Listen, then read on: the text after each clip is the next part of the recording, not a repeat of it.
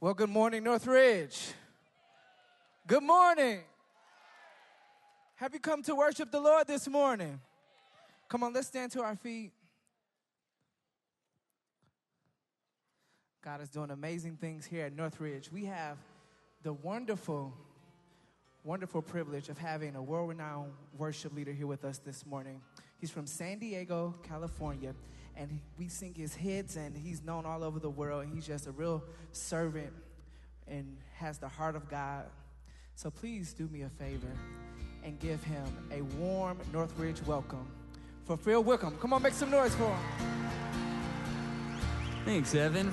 It's kind of you to say those things. Well, I'm Phil. Um, I'm from San Diego, California, and I'm so happy to be here with you guys to minister, to minister and to, to the Lord and sing to Him and celebrate what He's doing in our lives and what He's doing in this community. Um, I, love the promises that we have in the scriptures where it says, Where two or more are gathered in the name of Jesus, He is in the midst of those people. And another promise where it says that God actually dwells in the praises of His people. And we know that God is everywhere, but He promised something special happens when we get together and sing out the same melodies and get on the same lyrics and the same truths about how great God is. And so I just want to journey into his heart today and see what he has for us and open our hearts for his presence to speak to us. And so let's pray together. Lord, we thank you so much for this time we can gather.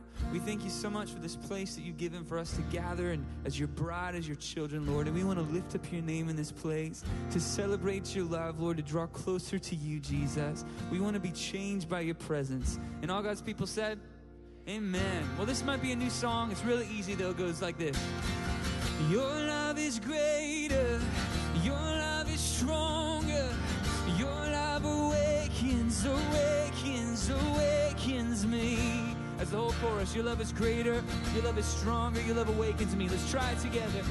Your love is greater,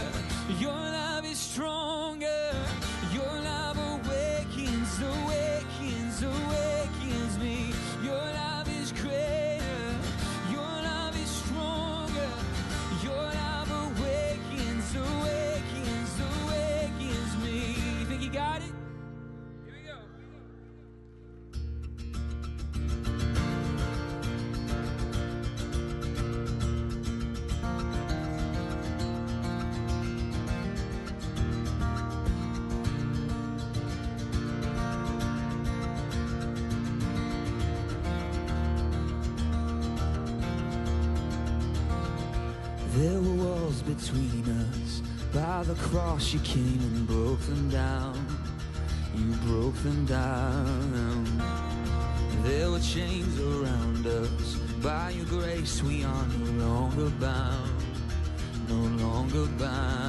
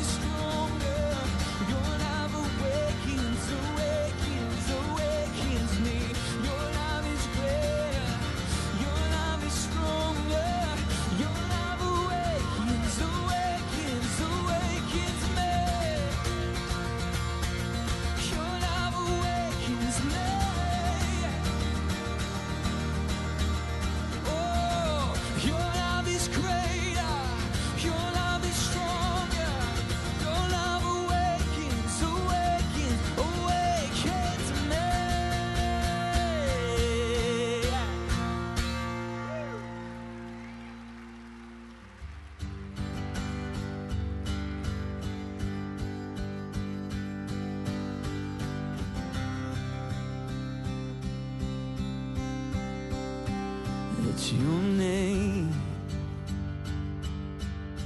The mountains shake and crumble. Your name, the oceans roar and tumble.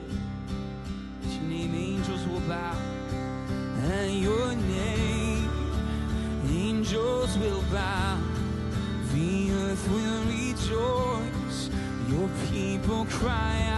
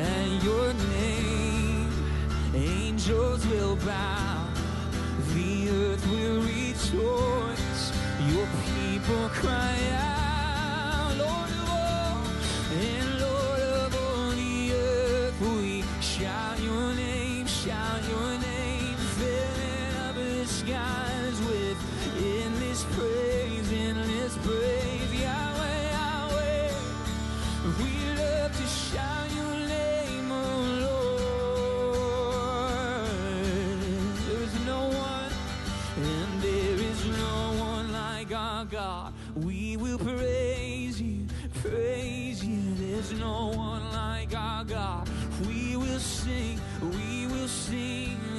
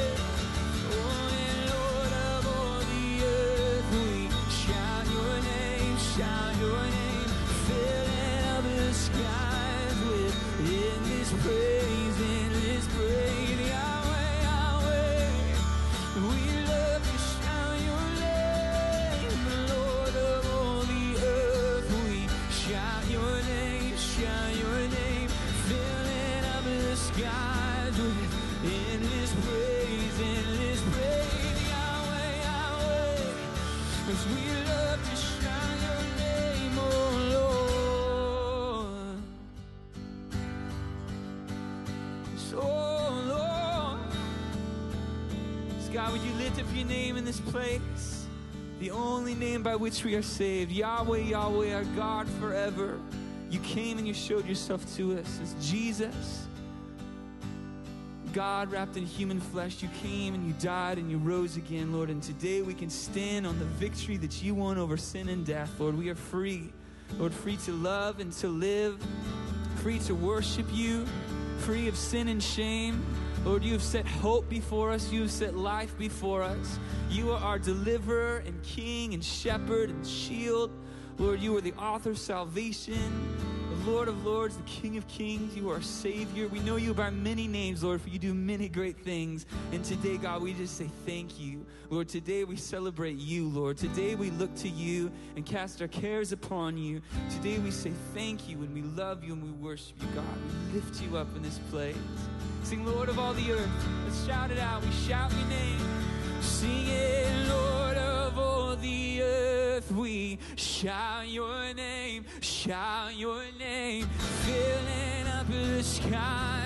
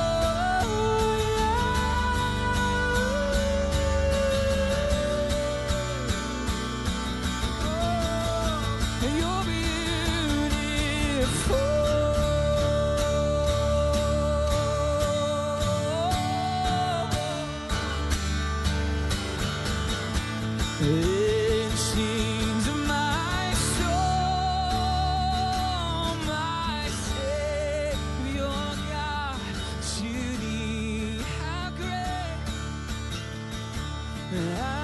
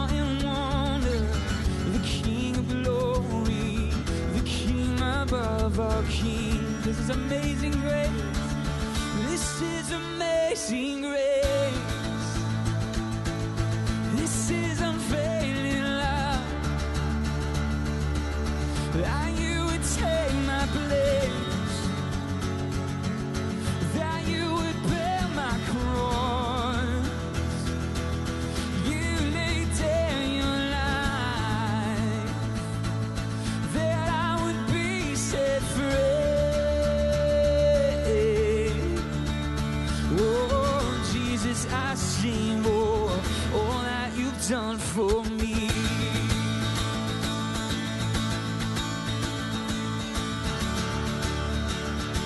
Who brings that chaos? Who brings that chaos back into order? Who makes the orphan a son and daughter? The King of glory, the King of glory, who rules the nations with truth and justice, shines like the sun in all of its brilliance. The King of glory, the King above all kings. Here we go. Yeah, this is amazing grace.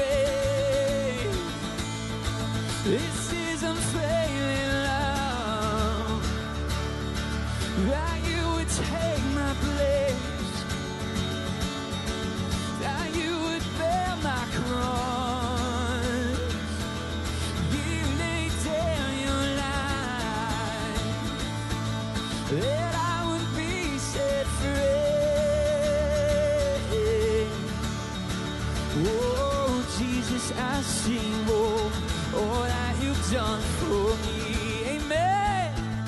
Hey, worthy, singing, worthy is the Lamb who was slain. Worthy is the King who conquered the grave, and worthy is the Lamb who was slain. Worthy is the King who conquered the grave, and worthy is the Lamb King conquered and worthy is the Lamb who was slain. Worthy, worthy, worthy. Oh, this is amazing grace. This is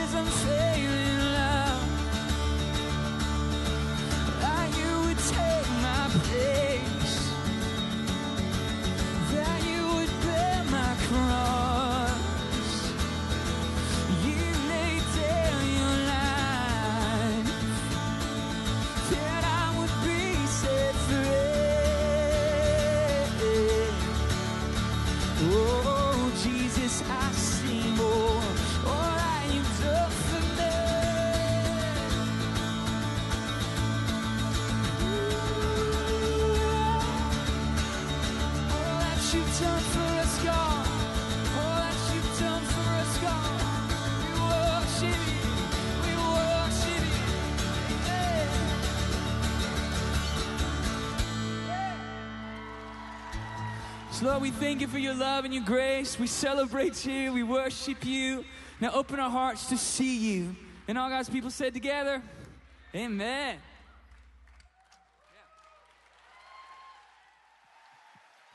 Come on, make some more noise for Phil. Welcome. Worthy is the lamb that was slain. Worthy is the king that conquered the grave. Amen. Come on, make some more noise for Jesus. Come on, celebrate the king. Thank you, Lord. Thank you, Lord. Phil will be back at the end of service to lead us further in worship. Now, at this time, we're just going to continue in worship by receiving an offering. And if this is your first time here at Northridge, um, we consider you a guest, and this service is our gift to you. But for the rest of us, we give because we believe in all God is doing here at Northridge. So let us pray. Dear Father in heaven, Lord, we thank you. We honor you and we bless you. We thank you for another opportunity to assemble to worship you. We thank you for the gifts and the resources and the talents that you've given us. And so now we take this time to give them back to you as worship and service unto you, God. We love you. Thank you for loving us. Thank you for loving us, Jesus. And we love you back. Everyone say in Jesus' name, amen. Now, as the basket passes down your row, you can be seated. Thank you for worshiping with us.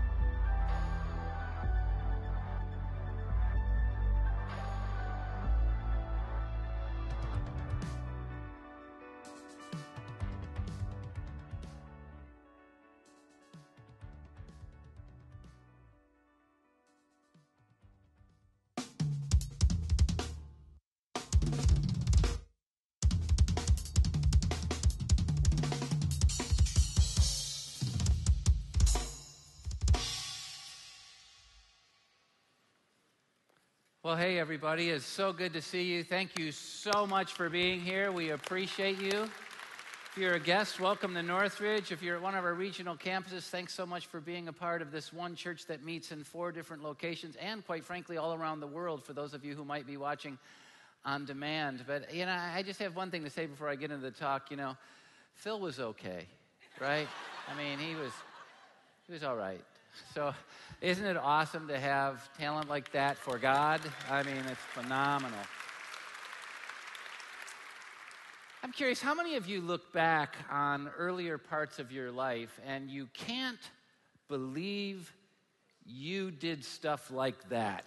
Can any of you like that? Yeah, it's like you look back and you go, I'm, I, I'm not the same person that did that stuff. I mean, that couldn't have been me. I mean, I look back all the time that way, and I look back on my teenage years in utter amazement. Uh, one example, and, and just know this I'm not proud of this at all. I was 15 years old. My, my dad had business in Florida and was taking his family with him two or three times a year. And I was this 15 year old kid missing school and getting to hang out in Florida. I mean, it was a privilege, but I was a punk. And on one trip, I, I, I took a bag of pot with me. I'm sorry. I mean, I, I, I was 15 and I was a punk. Have I said that yet? All right. So when we got to Florida, I, I um, went outside and I hit the bag in a shed where we were staying. My dad, no dummy, knew something was up, and he, he found my bag during the night. The next day, they asked if I wanted to go with them somewhere, and I said, No, I'd just rather hang around here. Thank you very much. And they pretended to take off. When I went out to get it, it wasn't there. And I'm serious, I was in Florida. I went, Did the roaches take it away? Are the roaches high on some of my roaches, if you know what I'm saying? It's like I couldn't figure it out, and I was in a cold sweat. And, and then my dad, with perfect timing, came around the corner and he said, You're not going to find it. As it turned out, he had found it in the middle of the night and he wept all night. He was a father who loved his son and saw his son throwing his life down the toilet. And, and how did I respond? Like a punk. I, I could have cared less how he felt. I was pissed he stole my pot. That was the whole deal. Now, from my perspective today, I can't believe that hard hearted punk was me. I mean, I just can't even imagine. So, what's changed? The answer is simple my perspective. As a teenager, I only saw and cared about the moment. I invested everything in, in the moment, and I was all about instant gratification. And I have to say it, and eh, wherever you're at in your life, you have to hear this. Living for the moment didn't serve me well. Even when the moment was unbelievably great, it was just a moment and then gone. And even when the moment was unbelievably great, the price I paid later was often way too high, downright painful. So over the years, I've learned from the pain to evaluate my present choices by, by looking to the impact they'll have in my future. And though I'm not perfect at this by any means, and I still make bad choices, I've learned the valuable principle of delayed gratification. In fact, everything I value in my life today, and I mean everything I value, is the result of weighing my present choices against their future impact rather than weighing them against their present pleasure. I have the marriage I have today after 37 years because of delayed gratification, of because of weighing choices that might give some immediate pleasure against the future pleasure I've wanted in my marriage. The same is true with my kids and my career and my health and every area of my life. Here's the deal our spiritual lives depend on the very same change of perspective. As we dig into this book of James in our series called Jim, Jim makes this reality unbelievably clear. He tells us that we live poorly when we base everything in our lives on today. When we base everything in our lives on today, we live poorly. When we base our values on today, we'll choose the wrong values. We'll live poorly. When we, when we choose our wants based upon today, we'll make the wrong choices. We'll live poorly. When we, when we make our dreams based on today, we're going to dream the wrong dreams. And when we try to find our identity on what we experience today, we're going to find our identity in all the wrong places, and it causes us to live poorly.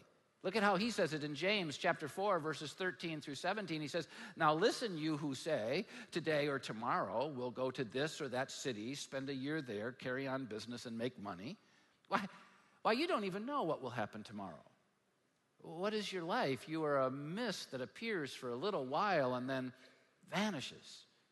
Instead, you ought to say, if it's the Lord's will, we will live and do this or that. And as it is, you boast and you brag as if your now is unbelievable and you're, you're in control of it. But all such boasting is evil. Anyone then who knows the good he ought to do and doesn't do it sins. What he's saying is there's no way you are going to do the good you ought to do if all you're doing is living for today. It's not going to happen. It's, it's only when you recognize it's the Lord's will that lasts, that means something forever, that you're going to make the right choices. We live poorly when we base everything in our lives on today, which leads us to the truth that he's communicating. Today is temporary, God is forever.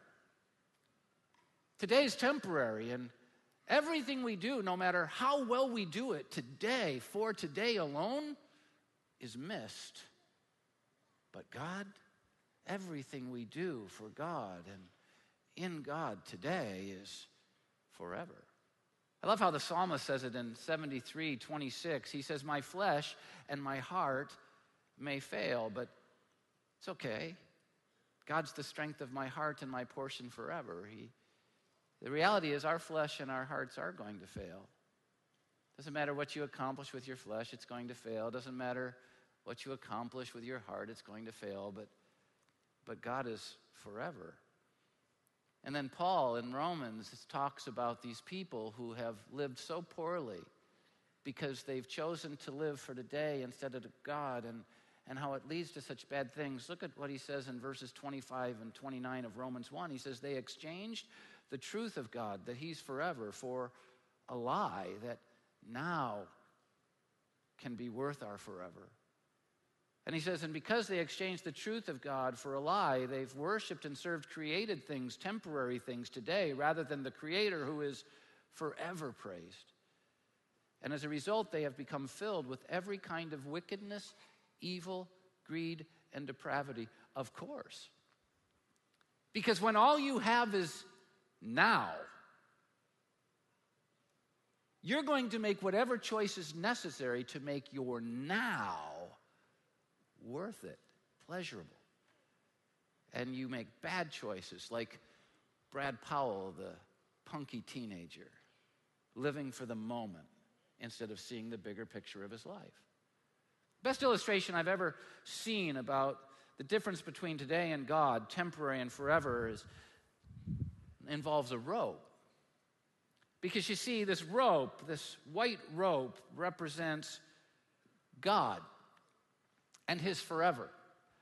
And I mean, he's always existed. Everything that exists exists because he existed before it and he created it. I mean, he has been forever, long before the Roman Empire and long before America and long before you and long before me, forever. And then all of a sudden, there comes this moment in this infinite forever of God called our lives. We're born. I know we feel when we're born like that's when time began. I know we feel like when we're born that's when the world began. That's when things started mattering. But oh no, it's existed forever in God. And then He created us along the way. And this is our life. This isn't a year in our life, this is our life. Let's say we get 80 years or 90. It's all found in this orange. And let me tell you, if this orange is all we have, then we have to take advantage of every second. I can't care about what you experience in your orange. I have to care about what I experience in my orange. This is the whole thing for me. And so my values are going to be about the now. How can I find pleasure? How can I find meaning? How can I find purpose? How can I find significance in my now? It's all I've got. And it destroys us. But that's our life. But God is forever. And this is so important. It makes sense to live our entire lives for this moment if the orange is all we have, but in that God is forever, though our physical lives on this planet may be short, our lives can count forever. And we have all of the white available to us after our orange ends. And when we see life that way, it can change everything. Which is the wise investment? Is the wise investment to put everything we have in the life that we have in the orange, or is the wise investment to invest in God when we're in the orange so that we can experience His unfolding promises forever? Well, I think the answer is obvious. And yet, more often than not, I mean, come on. More often than not, we're investing in this life, right? I mean, I look at my weeks unfold and I'm investing in the orange and not even thinking about the forever white of God. Aren't you? Like me as a teenager, we invest in what's good for ourselves today, not in what's good forever. And like my father wept over me because I was so blind to what was valuable. So God the Father weeps over us because we're so blind to what is truly valuable because we live so much for today and and God is forever. But when someone gets it, they live well. We need to change perspective. There was a guy named Jim Elliot, and Jim Elliot died as a young man in his 20s at the end of a spear of a primitive tribe member that he had gone to Ecuador, Ecuador to tell about Jesus. He felt called to show the love and to tell the truth of Jesus to this primitive tribe, and in response, they killed him and all he was associated with there. But later, his journals became popular, really impacted me. And the reason they impacted me is because his perspective at 19 was better than mine at 40. Because he wrote these words He is no fool who gives what he cannot keep to gain that which he cannot lose. He, he understood something that some of us are yet to understand. You can't keep the orange. But if you give it to God, you gain that which you cannot lose. Everything in God's eternal reality. And so the application to us is simple. Since we live poor lives when, when we live everything based on today, if we're going to live our lives well, then we have to learn to trust God. It's the only thing we can do because He's forever. Today is only temporary. And if we're going to live well and trust God, then we have to trust Him no matter what is true in our lives today. Because it doesn't matter if what is true in our lives today is painful and hurts and discouraging and disappointing and not measuring up to the life that we long for, it really doesn't matter because when we trust God, we still have all of the white. The only time this really matters is when this is all we have. God is forever. Proverbs chapter 3, verses 5 and 6 says, Trust in the Lord with all your heart and don't lean on your own understanding because your own understanding is locked in the orange, but instead, in all your ways, acknowledge Him and He'll make your path straight. And you go, wait a minute, I've been trying to follow God, I've been trying to trust God, and my paths aren't straight. This world doesn't have straight paths. This world's like all up a mountain cliff. It's hard to climb. I can't do it. Or this, this life is all down in a rocky valley. Or, or this life is filled with rocks and challenges and disappointments and betrayal. What do you mean? I've been trusting God and I've been praying. I've been trying to follow Him, but it's, it's just all crooked and wrong. Yes, if all you're looking at is the orange, but when you trust God in the orange, how straight do you think the path is forever? Well, He's told us it's the only path where we'll experience everything He created for us. And when we acknowledge Him in all our ways. That's our path. And what happens is when we start truly seeing life as bigger than the orange and start seeing the God of the eternal and start trusting Him no matter what happens in our lives and acknowledging Him in all of our ways, do you know what happens? It changes the way we see everything.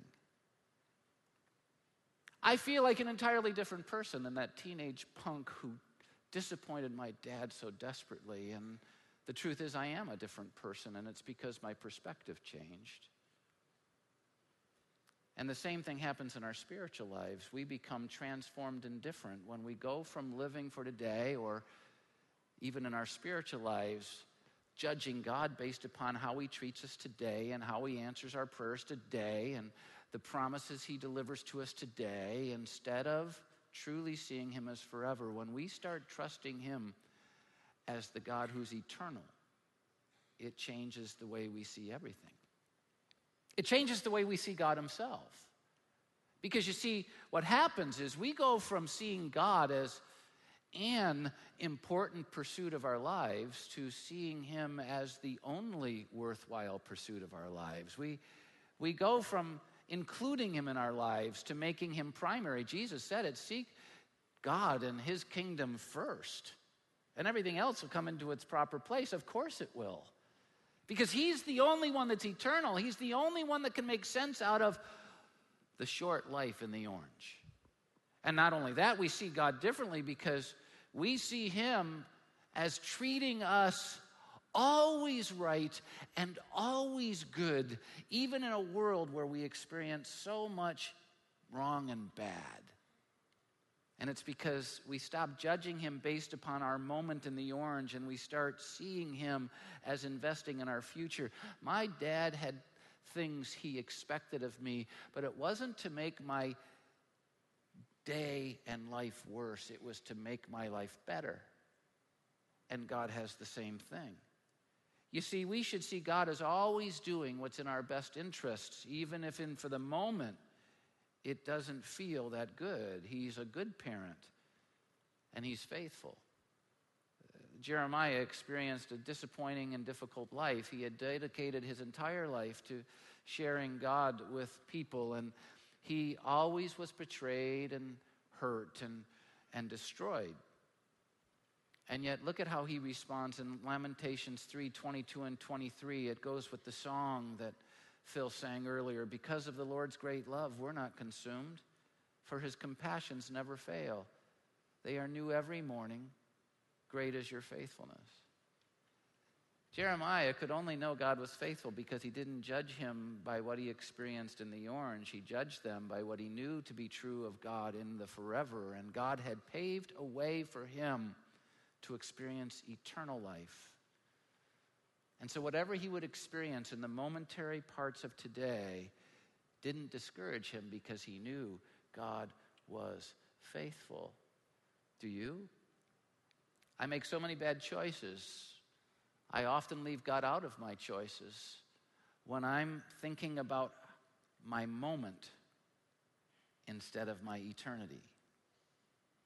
It changes our view of God. Uh, when we start seeing God as forever and our lives as just momentary here on this planet and start trusting Him no matter what, it, it changes the way we see others. It really does. Let's be honest, we don't treat each other well sometimes in this world. Now, some of you are better than others of us, but the truth is, when push comes to shove and it's you or someone else, you choose you. That's the way life is in the orange. We only have so much time and we can't let someone rob us. But when you understand that this isn't all the time, that there's eternity that God wants to share with you, then you can treat others differently. How, could Jesus come and live his whole life for others and then die for the sins that he never committed, die for our sins and be buried and raised again? How could he allow himself to be nailed to a cross in time when that was the only life he had? Because he knew it wasn't the only life he had, he had eternity. We treat others differently. Look at how Paul says it in Philippians 2, 3, and 4 Do nothing out of selfish ambition or vain conceit, but in humility consider others better than yourselves. Each of you should look not only to your own interests, but also to the interests of others. That's what Jesus did. He, he loved God and he loved others. When we really see our lives properly, outside of the orange and in God forever, and trust Him no matter what, it changes the way we see ourselves. This explains so much to me about Paul and so much to me about myself. Look at Philippians 3, verses 4, 7, and 9. If anyone else thinks he has reasons to put confidence in their flesh, I have more. Now, this is where Paul has this moment of, of human bragging. He's basically saying, Look, if you guys think you're somebody, I'm somebody squared. That's kind of what he's saying. He says, If you're awesome, I'm awesome times 10. He goes, I've done so much more than you, and I am so much more than you if we're going to judge each other based upon the orange. But he goes, Don't do it.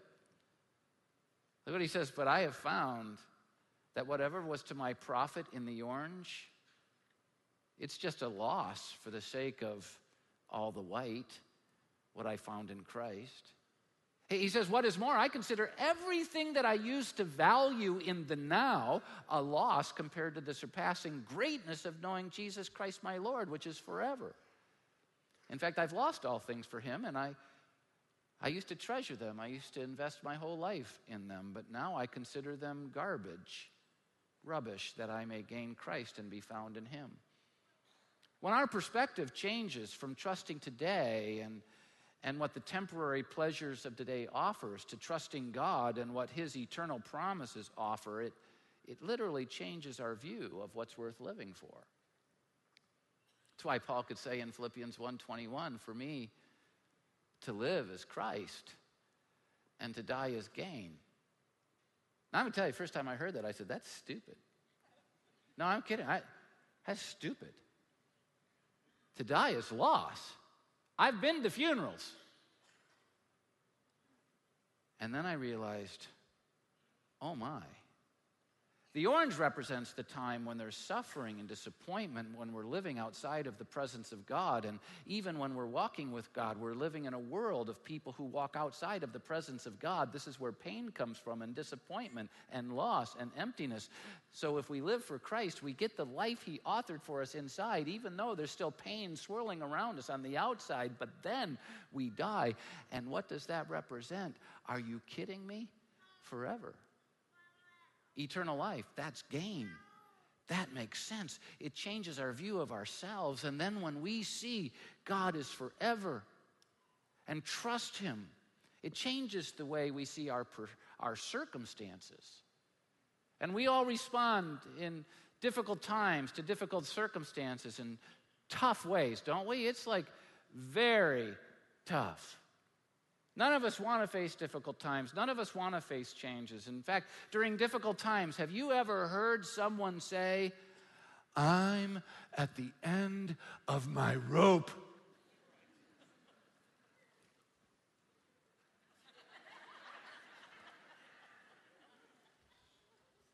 Your rope's too short. You're living in the orange.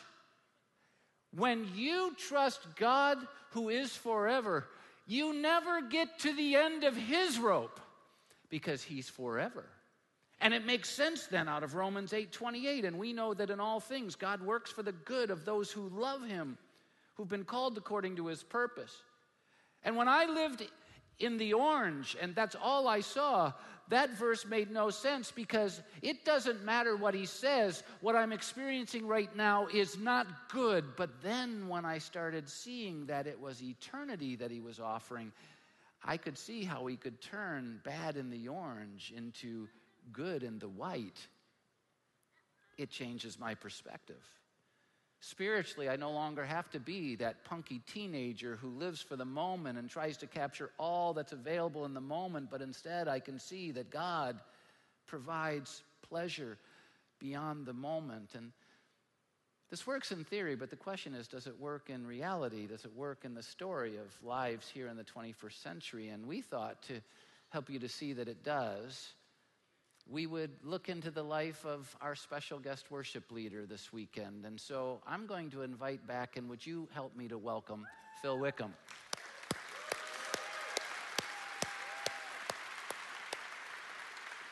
Thank you, Phil. Great to see you. It's awesome having you here. Thank you for having me. And uh, I, I, tell you, it's, it's kind of a funny thing. Um, we met for the very first time yesterday. Yeah. And uh, I saw you, and I was kind of surprised. Um, because I'm 58 years old. I've been, I feel like I've been listening to your worship music since I was a kid, right? and, uh, and either you have a great plastic surgeon out there in California, yep. Yep. or I'm wrong. Uh, how long have you been writing music? When did you uh, start? well, I'm 32 now.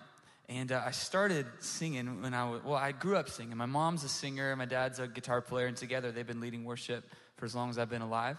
And uh, so when I was like 10 or 11 years old, my dad gave me my first guitar and just started teaching me chords to play worship songs. Um, and then just a few years later, when I was junior high, I became the junior high worship leader. And very early on, just found so much blessing and fulfillment and satisfaction in playing music and seeing my friends around me worship. I was like, this is amazing. I want to do this for as long as God will allow me. So little by little, God gave me opportunities to sing more. And I started writing songs in high school that were um, being used by churches in the area which blew my mind. I just couldn't even believe it to the point where pastors were calling me and say, Hey, come play at our, my church. I'm like, I don't have a license yet. I don't know how to get there, you know? And so he's like, Okay, I'll come pick you up. So at like six o'clock in the morning, I get in this like a random pastor's car and he takes me to his church and, um, and he would pay me with like a pizza, you know? So I'd be like, Yeah. And so, by so the way, that's all we're paying him here is just a little bit of pizza. By the way, there's no way you eat pizza. I'm sorry, right? I mean, seriously. Definitely used to. so, so then, I mean, God started affirming this gift in you, and people started responding to it. And, and when was it that you really sensed, wow, this is what I'm put on earth to do? This is what He's called me to do? Yeah, well, I mean, I think it was a very gradual sense of just seeing God work over the years. And I remember a specific point, you know, I think you know that after high school kind of going into college point where I, get a lot of young people saying well how did you know how did you know and um, I think I just looked at the blessing of God and wanted to follow it. But also, there was a moment when I was in the UK and uh, it started pouring down on this festival that I was playing at. And so everybody moved into this tent, and there was like 3,000 people packed into a tent for like 500 people. And they were putting a PA in there. They said, Phil, get up, get up on stage. Just started singing songs. I was like, okay. And I was 18 at the time. I start singing, and no one's paying attention. And, uh, and then all of a sudden, the power, like a big uh, explosion, like a pop happens in the electricity. All the power goes out, and it's just dark, and everybody just gets quiet and looks at me. And, uh, and as the rain's falling, I stand up and I just sing as loud as I can. I love you, Lord, and I lift my voice. You guys know that song? To worship you. Oh and everybody started singing, and it was like the most beautiful thing I've ever heard.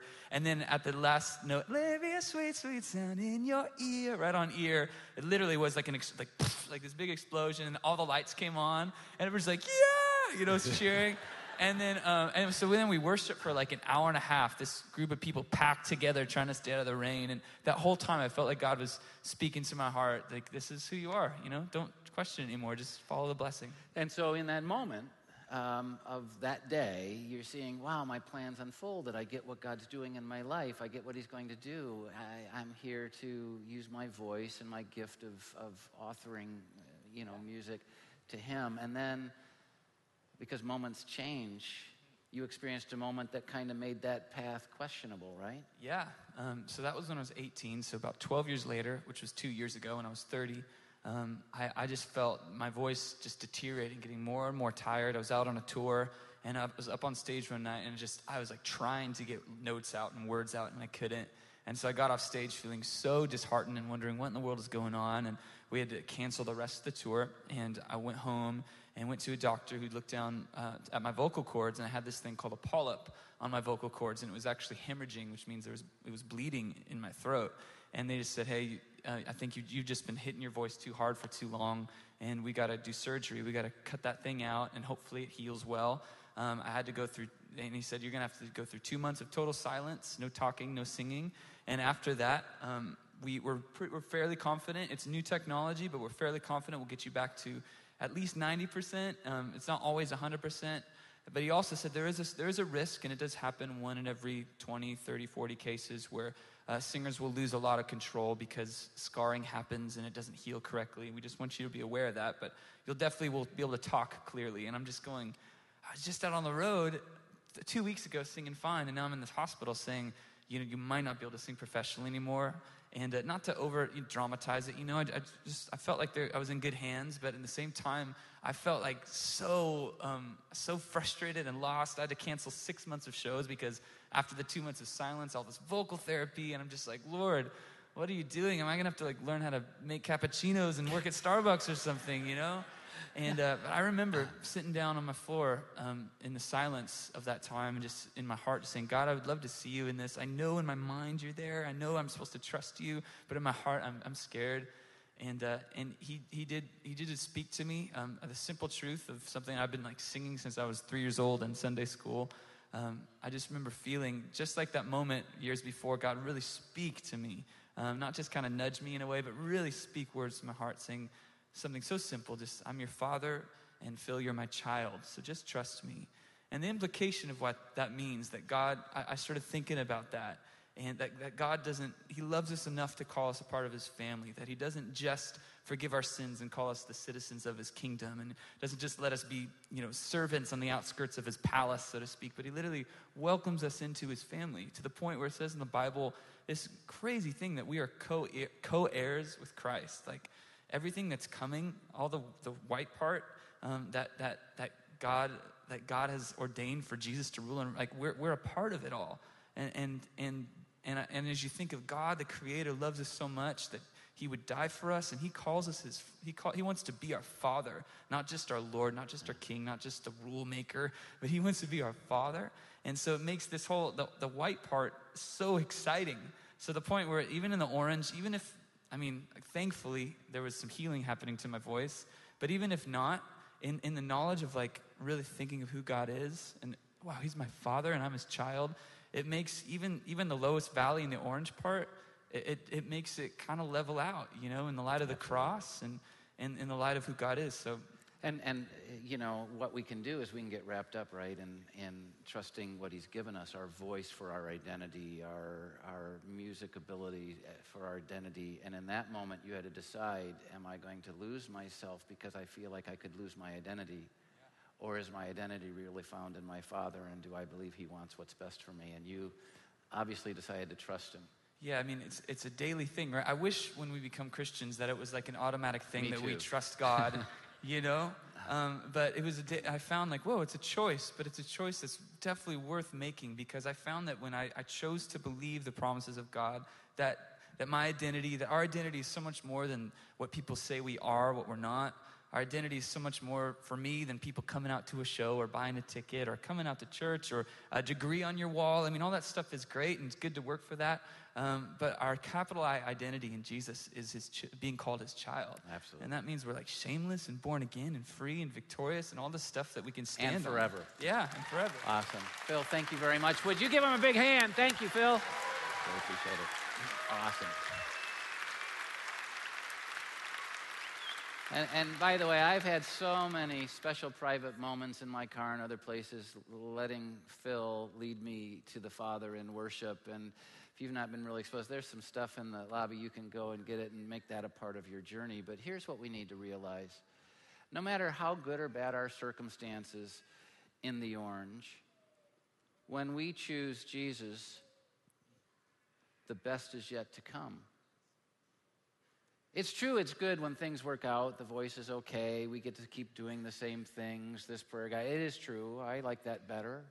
So do you, but but it's also true that even if nothing that we dream for works out, our Father has our best interest in mind and it doesn't end in the orange. It's his goodness forever.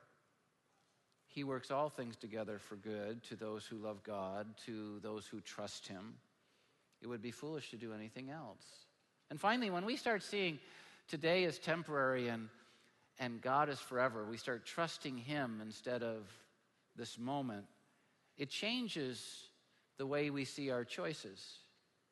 I made horrible choices as a teenager because I only saw what that choice would do for me in the moment. I saw nothing else. But then as an adult, I started realizing, whoa, there's more than this moment. I better be careful. And the same is true spiritually.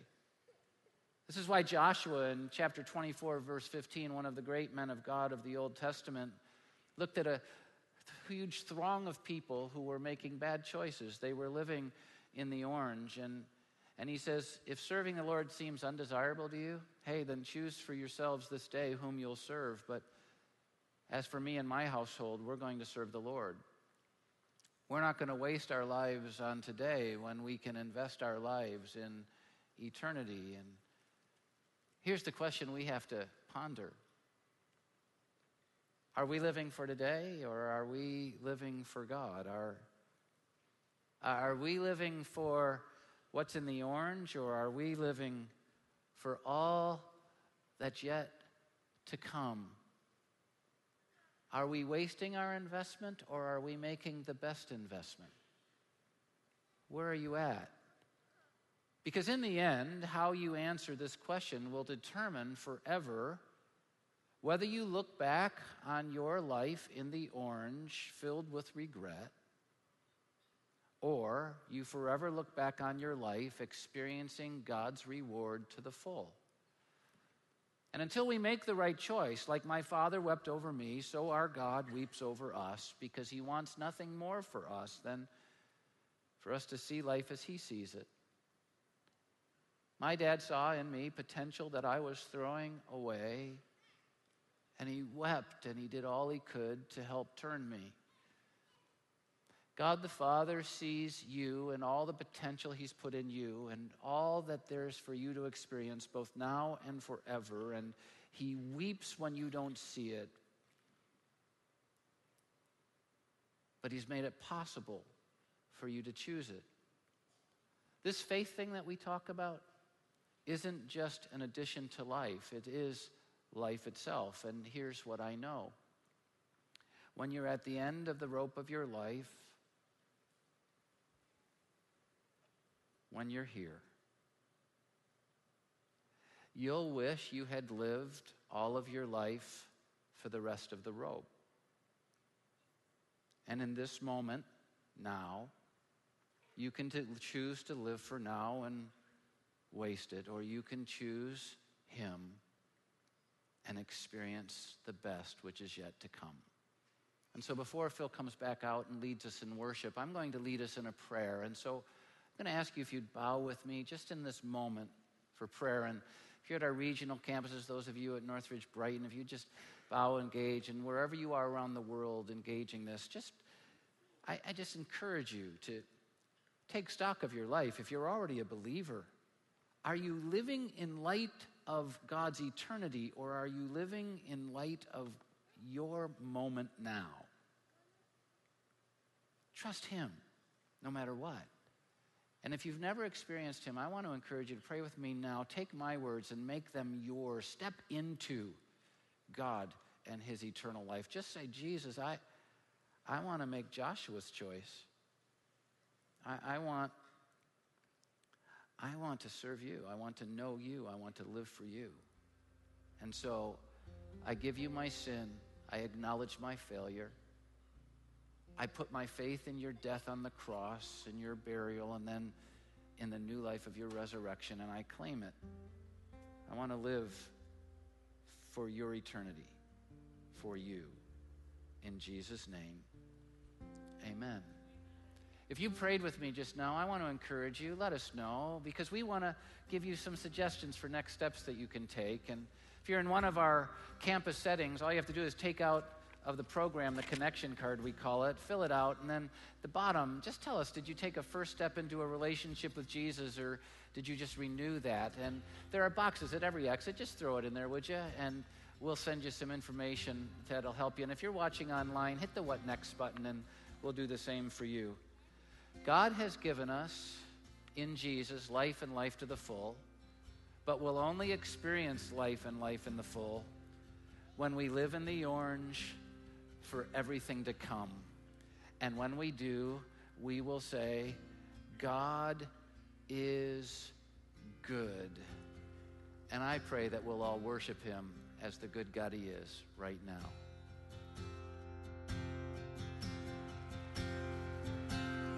All glory, honor, power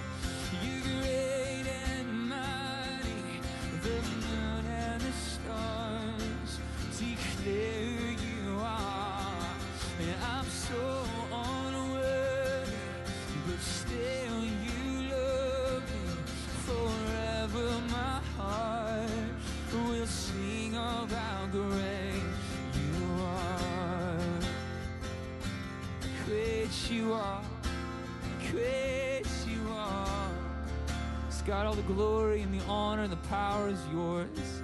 And truly, forever in you, forever we will sing it to you, God. In this moment and forevermore, once we look you in the eyes, we see your glory. In the flesh, Lord, we will worship you forever. God, and we ask you help us to trust you. Lord, that you give us a fresh revelation of your love and your grace and who you are, Lord, that we might hold on to it in the low time, Lord, that we might see you and hear you and follow you, God. We ask for more of you, Jesus. Lord, in our lives, in our conversations, our relationships, in our families, our homes, our workplaces, Lord. More of you, God. We ask for it. Help us, Lord, to follow you. Lead us in your way everlasting. We all say together, Amen. Well, God bless you guys. There's going to be some people up here if you'd like some prayer. Um, have a great weekend in Jesus.